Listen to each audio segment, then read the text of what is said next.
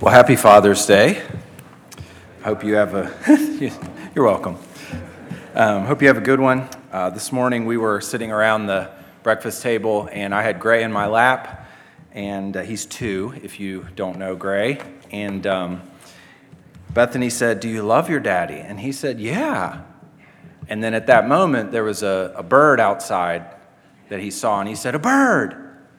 And, you know, he was pretty excited about the bird, and so I wanted to know where I ranked. And so, so I asked him, I said, do you, do you love your dad or the bird more? And he very quickly responded, The bird. so I said, Well, that's fair. The bird can fly. I cannot fly. So, so We'll see, uh, see what he says later on today. Maybe I'll ask him again. But hope your Father's Day is good and you express gratitude and appreciation uh, to, your, to your dad today. Uh, open up to Genesis chapter 3. I figured there was no better Father's Day sermon than talking about the consequences of our first father, Adam's sin. So that's where we land this morning, um, not intentionally at all. But Genesis chapter 3.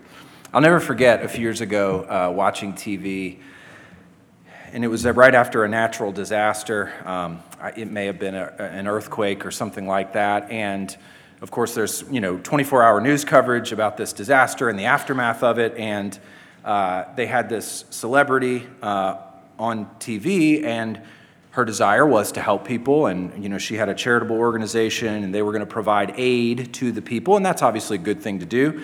Um, and so she was talking, and the, the interviewer was asking her some questions, and uh, she, was, she was specifically talking about how really people are fundamentally good and kind at heart. And, you know, they just, uh, they're good, everybody's good, kind at heart, you know, and all that. And then on the screen behind her, there was video footage of people taking advantage of the natural disaster and looting in the streets afterwards. And I, you know, it was it was just an amazing juxtaposition and the, the, dissonance between what she was saying and expressing this fundamental view of human beings versus what was going on behind her. I, I really, obviously, have never forgotten that.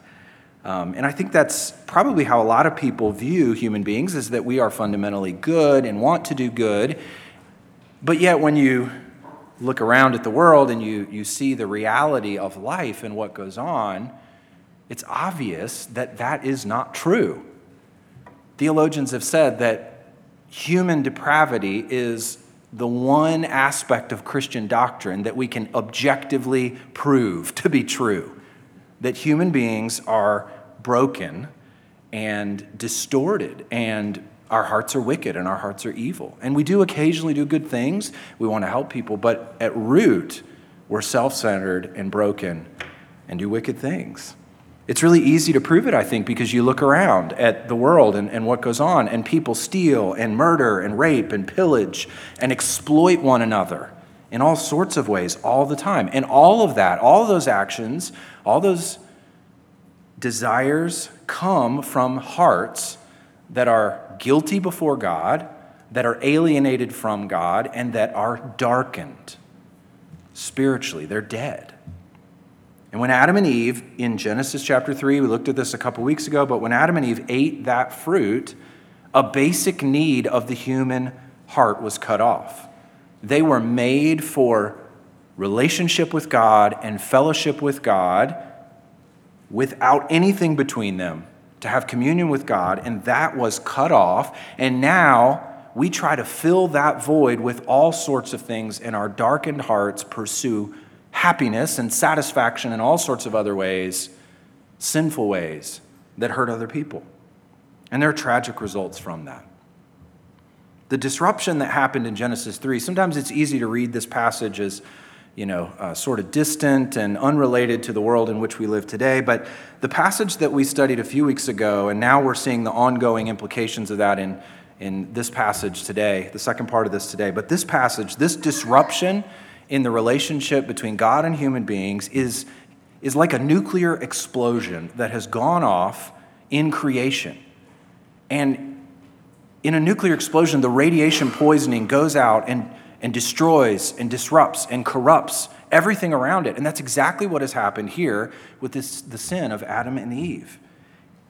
The poison of sin and of darkened hearts has spread out and impacted all of creation. And you and I are continuing to see the results of that and to feel the impact of that today.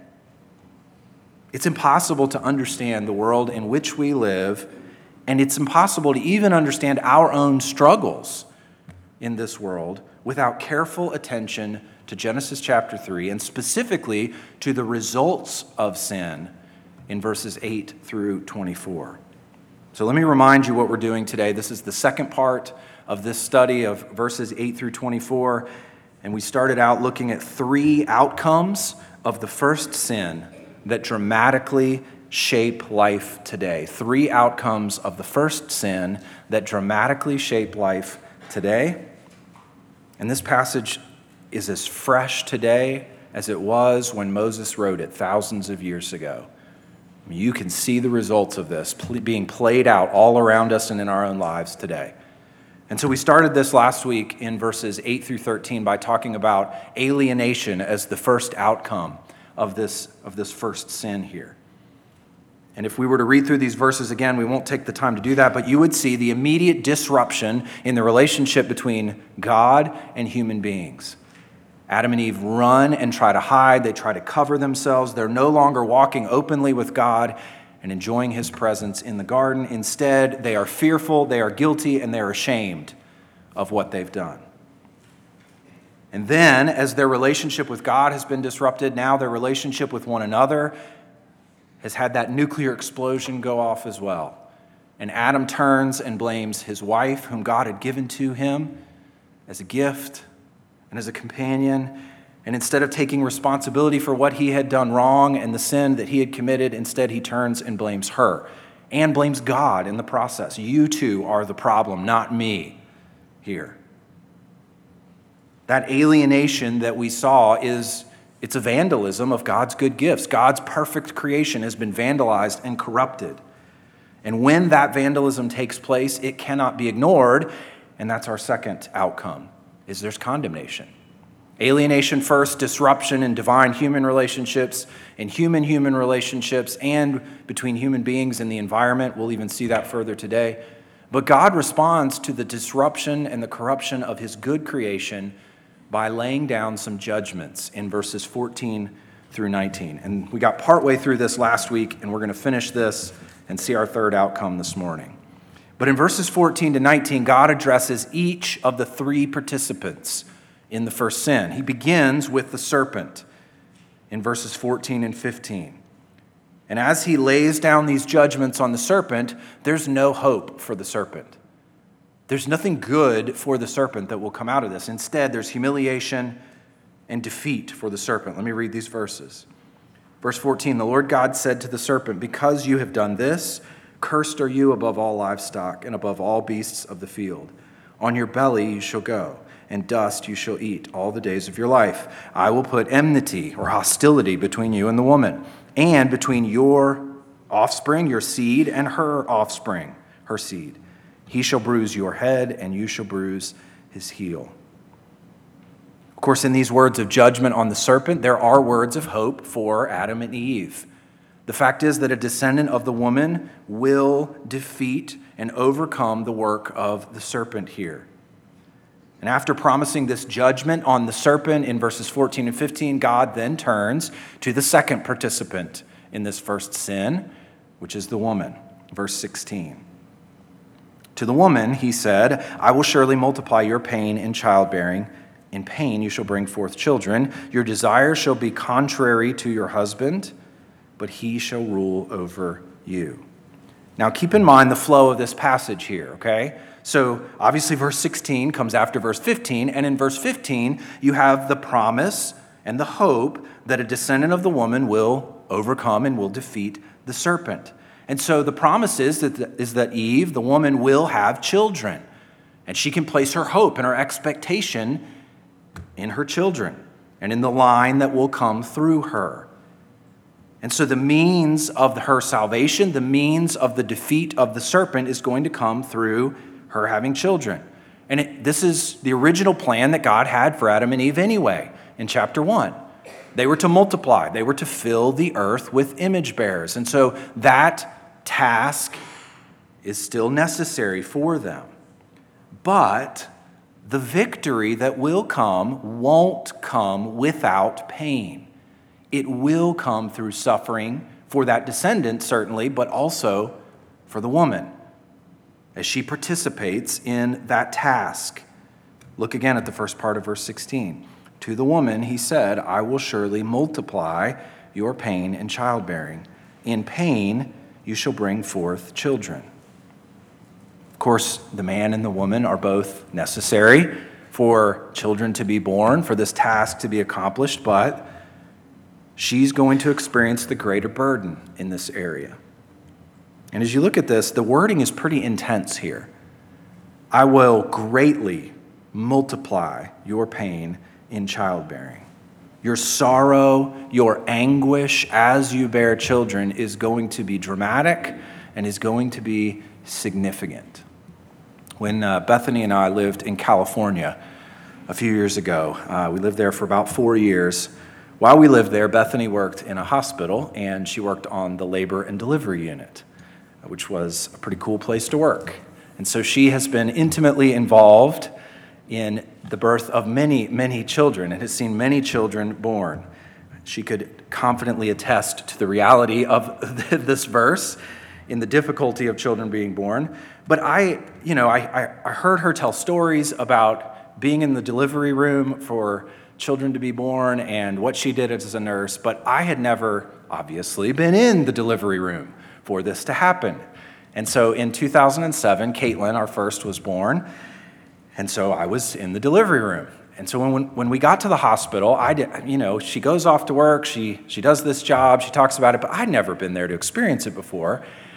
And so I go in with her, and when I saw what the nurses did and I saw this whole process, I said to her, This is what you do every day? This is, you are awesome. like, why? Why did I say that? My response was like that because there really is nothing quite like the birth of a child. It's an amazing experience to watch, probably not to have in some cases. But as believers, the birth of a child is always a reminder of this passage. And it's always a reminder of the deep consequences of sin. Labor is hard, the anguish is deep, Sin is real, but at the same time, we respond with such joy. And it's exciting to see the birth of a child, I think, because of the hope that is promised in this passage. Because despite the difficulty, the end always points to verse 15.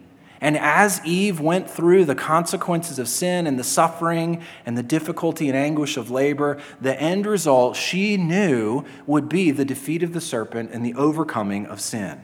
And she knew that the very means of salvation would come through the painful judgment on sin.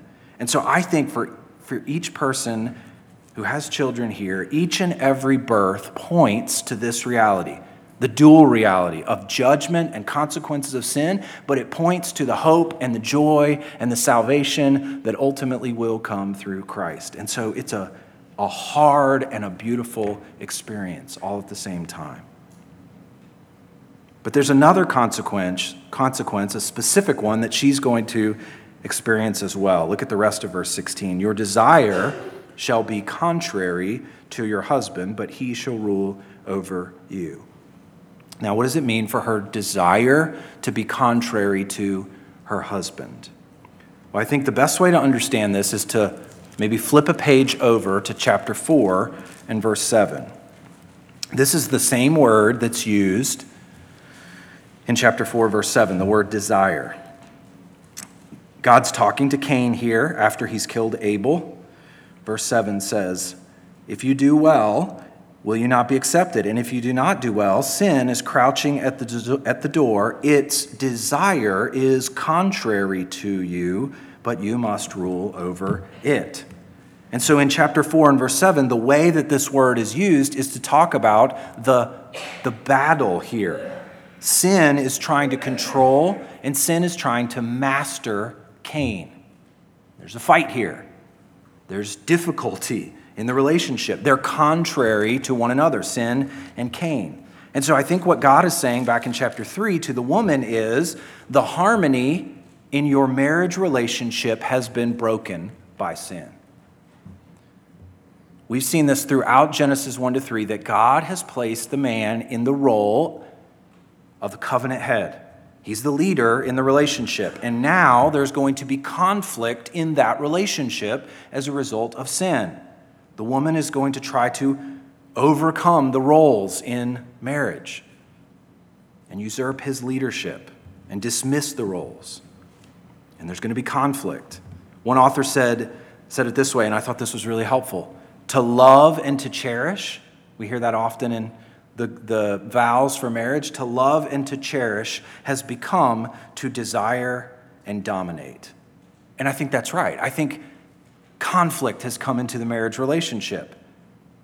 But the conflict is going to be further enhanced and frustrated because of the end of verse 16. But he shall rule over you. Now, this is not calling for the answer to this conflict to be that men dominate women with a heavy hand.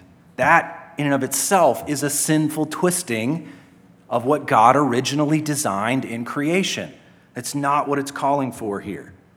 What is God's original design in creation? Well, I think we've seen this in chapters 1 and 2 for Adam to benevolent, benevolently lead in sacrificial service, but I think we see this even clearer with the Lord Jesus Christ. Ephesians chapter 5 verse 25. Husbands, love your wives as Christ loved the church and gave himself up for her. What does his leadership look like? His leadership looks like intentional sacrificial service for her. And what's God's original design for the wife? Ephesians 5. Wives, submit to your own husbands as to the Lord, for the husband is the head of the wife, even as Christ is the head of the church, his body, and is himself its Savior. Now, as the church submits to Christ, so also wives should submit in everything to their husbands. And so, this is the creational design for the man to lead in sacrificial service. And as he does that, it makes it easy for the woman to follow. But man, this has been disrupted by the fall. And I think that's what chapter 3 and verse 16 is getting at here. The marriage relationship is going to suffer tremendously because of sin. It's going to be difficult. Wives will try to dominate husbands, husbands will try to dominate wives and lead with a heavy hand, an authoritarian dictator. Husbands will fail to be servant leaders, they'll be lazy bums and passive and expect the wife to do everything? What do you mean, help with the dishes? Both of those, both sides of this happen in the marriage relationship now. It's a result of sin. Now, I don't want to leave this part of the passage with you expecting for all of this terrible conflict and drama all the time in marriage. That's a reality sometimes, and each of us gets into a marriage relationship with another sinner, and we bring sin into the relationship ourselves.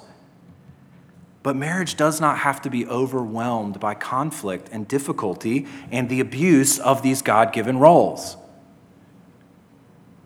The Bible consistently describes the marriage relationship as one of the great joys of life. Proverbs 18 and verse 22 tells us that the one who finds a wife finds a good thing and obtains favor from the Lord. Proverbs 5:19 tells husbands to always be intoxicated with the love of your wife.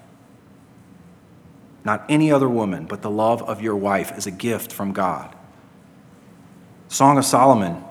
I know you're nervous when I say Song of Solomon, but Song of Solomon 8 7 says this Many waters, this is talking about the marriage relationship. Many waters cannot quench love, neither can floods drown it. If a man offered for love all the wealth of his house, he would be utterly despised. Why? Because there's nothing in this life that reaches the value and the joy that can be had in the marriage relationship. It's an unbelievable gift of God. And I think we saw that pre fall in Genesis chapter 2. It's an amazing thing. And so I think marriage is maybe one of the clearest examples of how, after the fall, the gifts of God are both glorious and they are a grind sometimes because of our sin, because of the darkness of our human hearts. So, if you're married today, rejoice in the gift that God has given, but also understand the impact of sin on your marriage. Understand that you're both broken by the fall, but also understand the example of the love of Jesus Christ for the church and the way in which the church responds to that sacrificial service and leadership, and make that the model for your marriage and enjoy the good gift that God has given. Back in Genesis 3, God now turns from the woman and the judgment that will come to her to the one who is primarily responsible for this whole mess, and that's Adam. Beginning in, verses in verse 17, he speaks to Adam. And this is the longest of the three words of judgment. He spoke to the serpent and then the woman, and now he speaks the longest words of judgment to the man. And this word of judgment here unfolds in three parts, and I want to work those three parts out for, for you. First of all, in verse 17, God makes it absolutely clear how Adam has sinned, that he is the responsible party. Look at verse 17. And to Adam, he said, Because you have listened to the voice of your wife and have eaten of the tree of which I commanded you, you shall not eat of it. I mean, it's very specific and very clear. What had Adam done? God spells it out here. Now, he doesn't do this with Eve, does he? He simply recounts the two judgments, the areas where she will face conflict in her life, in her relationship with her husband, and in having children. But here, he specifically lays out Adam's sin. What had Adam done? First of all, he reversed the order of creation. Adam was the one primarily responsible, he was the covenant head, he was the leader. And instead, he listened to the voice of his wife. Everything was turned upside down. He was with her when she was being tempted by the serpent, and he didn't do anything about it. He accepted the serpent's spin on things. He wasn't deceived by the words of the serpent like the woman was. He rebelled against God and broke the command, fully aware that he was breaking the command. It's exactly what God says in verse 17 of which I commanded you. God's reminding him, Look, Adam, I told you this. I gave you one command you shall not eat of this fruit. You disobeyed. Adam can't shift the blame here. He can't pin this on anybody else. It's his responsibility. And the heart of his sin was a disregard for God's word and a rebellion against God's command. And I think this is why Paul sees Adam as the, the representative of all humanity. Because of the language God uses here, it is your responsibility here. He's the first Adam. The weight falls on him for the sin of the world. And really, it's amazing the way God describes this here. I mean, think about how simply God puts this. I think sometimes we, we complicate sin, right? Like, and I get it. I, I probably do this sometimes too. We tend to, okay, what's the motivation behind it how are we how are we participating in this sin what are the steps that lead to sin but what god does here is he says look adam i told you not to do it and you did it it's very very straightforward and very very simple. Adam chose to defy god. It's like the child who you say don't touch the cookies. And the child looks at you and reaches out his hand and touches the cookies. That's exactly what Adam does. He understood the prohibition. He heard God's command in chapter 2. He knew it, he knew what he was not allowed to do, and he did it anyway. And I think it would help us to understand sin in a little more of a basic way sometimes. God says, don't do this. Do this. And our response is to trust His word, trust His goodness, and obey Him. So, what's the result? We'll look at the rest of verse 17 and then on into verse 19. Cursed is the ground because of you. In pain you shall eat of it all the days of your life. Thorns and thistles it shall bring forth for you, and you shall eat the plants of the field. By the sweat of your face you shall eat bread. And so Adam's primary sphere of work, the ground, would now fight against him. In Genesis 2, the ground brought forth all sorts of good fruit, good for him to eat, pleasant to the eyes. And now Adam is going to work the ground just like he was in Genesis chapter 2, but it's going to be very difficult. Rather than good and pleasant food, now it's going to bring forth thorns and thistles. It's going to be hard. And the end result, in some ways, will be the same. He's going to eat food. I mean, that's what was going to happen in Genesis 2. He was going to cultivate the ground, he was going to work the ground, he was going to take care of the garden, and he and his wife and his children would eat food. And he's going to do the same thing here, but it's going to be a lot more difficult. He's going to provide food for his family, but it'll be hard. Look at, look at the beginning of verse 19. By the sweat of your face you shall eat bread. And I think what this pictures is this pictures a farmer who gets up before the sun comes up and it's still dark. And he goes out into the field and he takes his rudimentary tools here, or hops on his tractor nowadays, and he works all day in the blisteringly hot and uncomfortable sun. And he comes home and he eats his dinner, and the sweat is literally dripping off of his nose into his food as he's eating. And he's slouched over at the table because his back hurts and his hands have scratches and they're bleeding because of the thorns that he's interacted with all day. And he's barely able to even enjoy his food because he's so tired. He's so exhausted. By the sweat of your face, you shall eat bread. That's the reality that Adam received after his sin.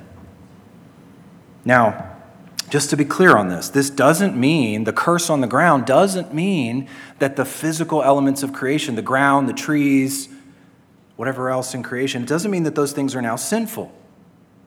God curses the ground because of our sin. And he says that very clearly in verse 17 Cursed is the ground because of you, because of Adam's sin.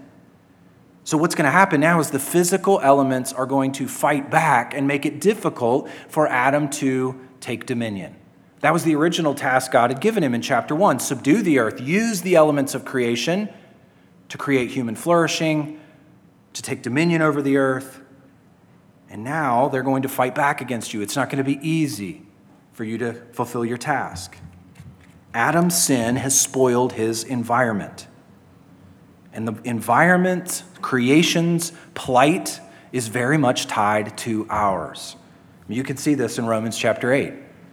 For the creation was subjected to futility, not willingly, but because of him who subjected it, in hope that the creation itself will be set free from its bondage to corruption and obtain the freedom of the glory of the children of God.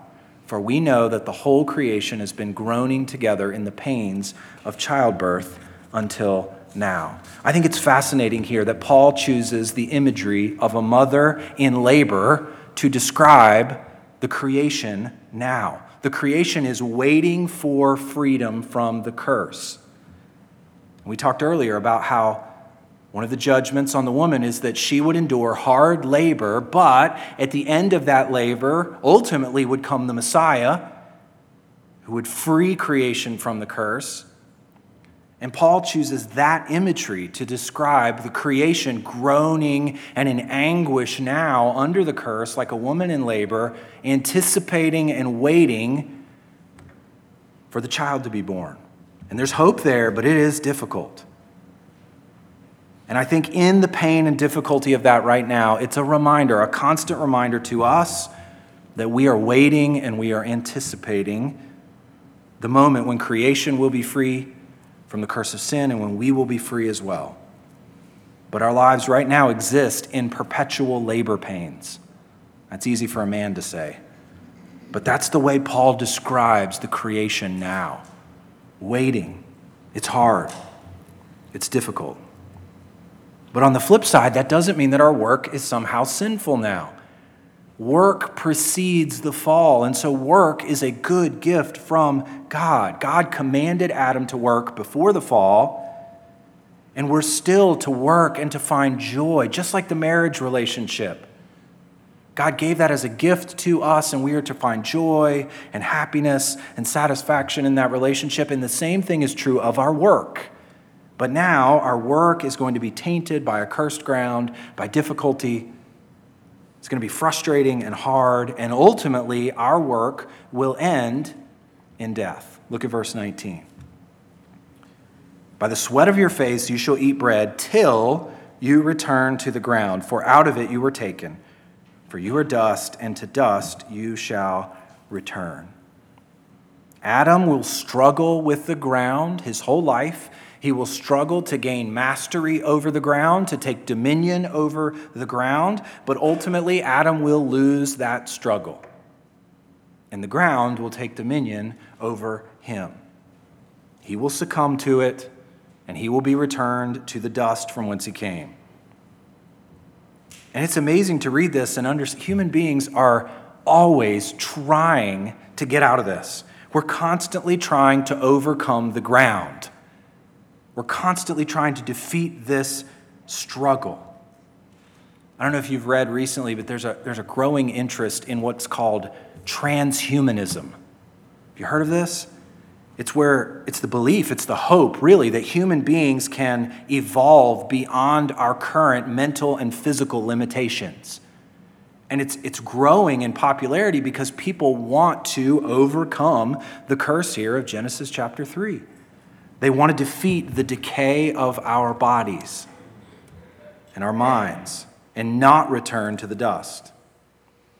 But the very testament, the, transhumanism is itself a very testament to this reality here.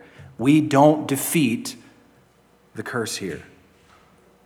There's only one who doesn't give in to the decay that happens and is overcome by the ground and it's our Lord Jesus Christ. He goes in the ground and then gloriously comes out of the ground in victory over this curse that is laid down here, and then we all follow in his wake, and we will one day be physically resurrected as well. So when you look at all of these judgments here, they are broad in scope and impact. One author said it this way the sentences touch every aspect of human life marriage and sexuality, birth and death, work and food, human and non human. In all these areas, one could speak of death encroaching on life. Disharmony reigns supreme. Now, this is not a very encouraging place to be, and I'd hate to end the, here this morning. And we're not going to end here. That's not where this story ends. And if you read Genesis chapter 3 as a whole, the entire flow of this chapter recounts to us the elements of the gospel.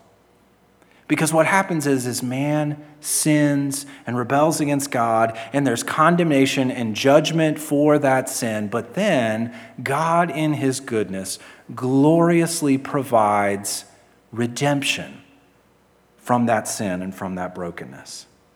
And we've talked in this series here on Genesis 1 to 3 over and over again about how these chapters paint God as amazingly good, a fountain of life overflowing with goodness. And you're going to see that here at the very end of Genesis chapter 3. The last outcome of the first sin is that God provides provision, He meets their needs. And despite the difficulty ahead, I mean, can you imagine hearing these judgments laid out if you're Adam and you know what life is going to look like in the future for you? But despite that, Adam responds to these judgments by trusting God's word. Look at verse 20. The man called his wife's name Eve because she was the mother of all living. So Adam knew God's original command to be fruitful and multiply. And then Adam heard what God said to both the serpent and the woman that there would be a seed that would come and that she would have children. It would be difficult, she'd have pain, but that she would have children. And so Adam is hearing God's word, and rather than rebelling against God's word and distrusting his word, here he names his wife Eve because he expects her to be the mother of all living. And so this is an act of faith. He heard what God said and he trusted that it was true and that it was going to come to pass. What a glorious change that is in Adam from doubting God's goodness and rebelling against it in the first part of chapter 3 to now believing what God says at the end of chapter 3. And now I want you to notice how God responds to Adam's faith here. Look at verse 21. And the Lord God made for Adam and for his wife garments of skins and clothed them. Why is this significant? Well, Adam and Eve had had tried to clothe themselves in chapter 3, hadn't they? In chapter 3 and verse 7, they had tried to piece together plants and leaves and create clothes, but they really had only made loincloths. And they weren't doing a very good job of covering themselves, and so they felt like they had to hide from God. They were only able to partially cover themselves. But here, after sin and after the judgment, that God lays down for their sin, God provides for them what they cannot provide for themselves. That is the very definition of grace. God provides for them what they cannot provide for themselves. How does He do it? Look again in verse 21. The Lord God made for Adam and for his wife garments of skin and clothed them. God provides for them what they cannot provide for themselves by the death of an animal, by a sacrifice. God provides for them. This is the first instance of death that we have recorded in the Bible. But even this instance of death highlights God's grace and his kindness to them. And you can imagine being an Israelite and hearing this story read and you're hearing that God killed an animal and clothed them, covered them with the skin of that animal. And you would have immediately thought of the entire sacrificial system in the Old Testament. How does a sinful Israelite approach the presence of God? Through the death of an animal, through the covering that an animal's death and blood provides. And I think this sets the stage for the Day of Atonement there's one special day in the, uh, the Jewish calendar where sacrifice is made to cover the sins of the nation, and ultimately, this points to the death of Jesus Christ. But what Adam and Eve would have realized here is that despite their sin, despite their rebellion, God is going to provide for them. He's going to meet their needs. His goodwill has not been lost. He loves them, He's going to take care of them.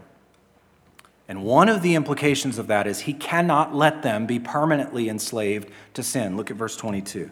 Then the Lord God said, Behold, the man has become like one of us in knowing good and evil. Now, lest he reach out his hand and take also of the tree of life and eat and live forever. Now, you notice there at the end of that verse, there's a dash because it ends mid sentence. And what the author is trying to communicate with that is God speaking and cutting off his own sentence because he realizes the urgency of what needs to happen. Moses is trying to communicate urgency here with this. And so, what does God do? Verse 23 Therefore, the Lord God sent him out from the Garden of Eden to work the ground from which he was taken. He drove out the man and at the east of the Garden of Eden, he placed the cherubim and a flaming sword that turned every way to guard the way to the tree of life. God didn't just send Adam out, he drove him out. He was placed in exile outside of the garden. Access to the tree of life was prohibited. Intimate communion with God face to face was no longer possible for Adam. But God's goodness was not lost. God's grace was not lost here. And so these three chapters, although difficult, end on the word of grace here. Despite all that has happened, God is going to provide. There's hope, there's anticipation of what the Lord will do. But, but of course, the reality of sin is dramatic and significant, and you'll see that continue to be played out.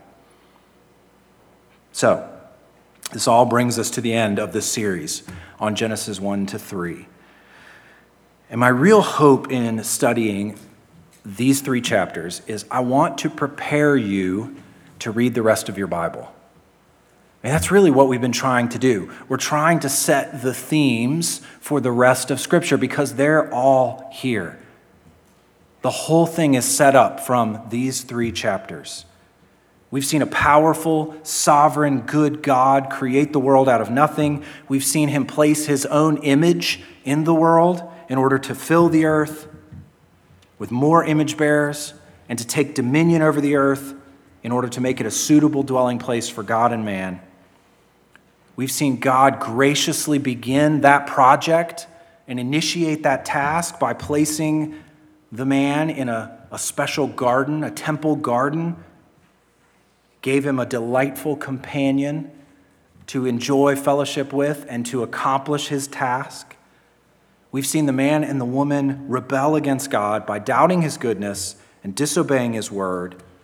And we've seen judgment and condemnation as a result, but we've also seen God respond to their sin with grace and with promises of hope and redemption through the suffering of a sacrifice who will come through the woman and will gain a great victory over the serpent. All of that sounds like a pretty good story to keep reading and to follow. And it's a good story with an amazing author. So I hope you'll read it. Let's pray. God, we're in awe of your grace. You are under no obligation to show kindness to us. We are sinners. We have rebelled against you, but we see even here that you respond by providing for us what we cannot provide for ourselves. We need forgiveness, we need atonement.